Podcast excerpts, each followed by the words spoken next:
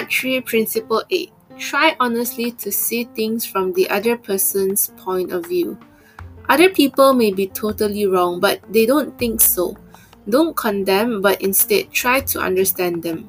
This helps you check in your own opinions and regularly remind people that you understand and empathize with how they feel. There's a reason why the other man thinks and acts as he does. Find that reason and you have the key to his actions, perhaps to his personality. Put yourself in his place. Success in dealing with people depends on a sympathetic grasp of the other person's viewpoint. Always ask yourself, why should he want to do it?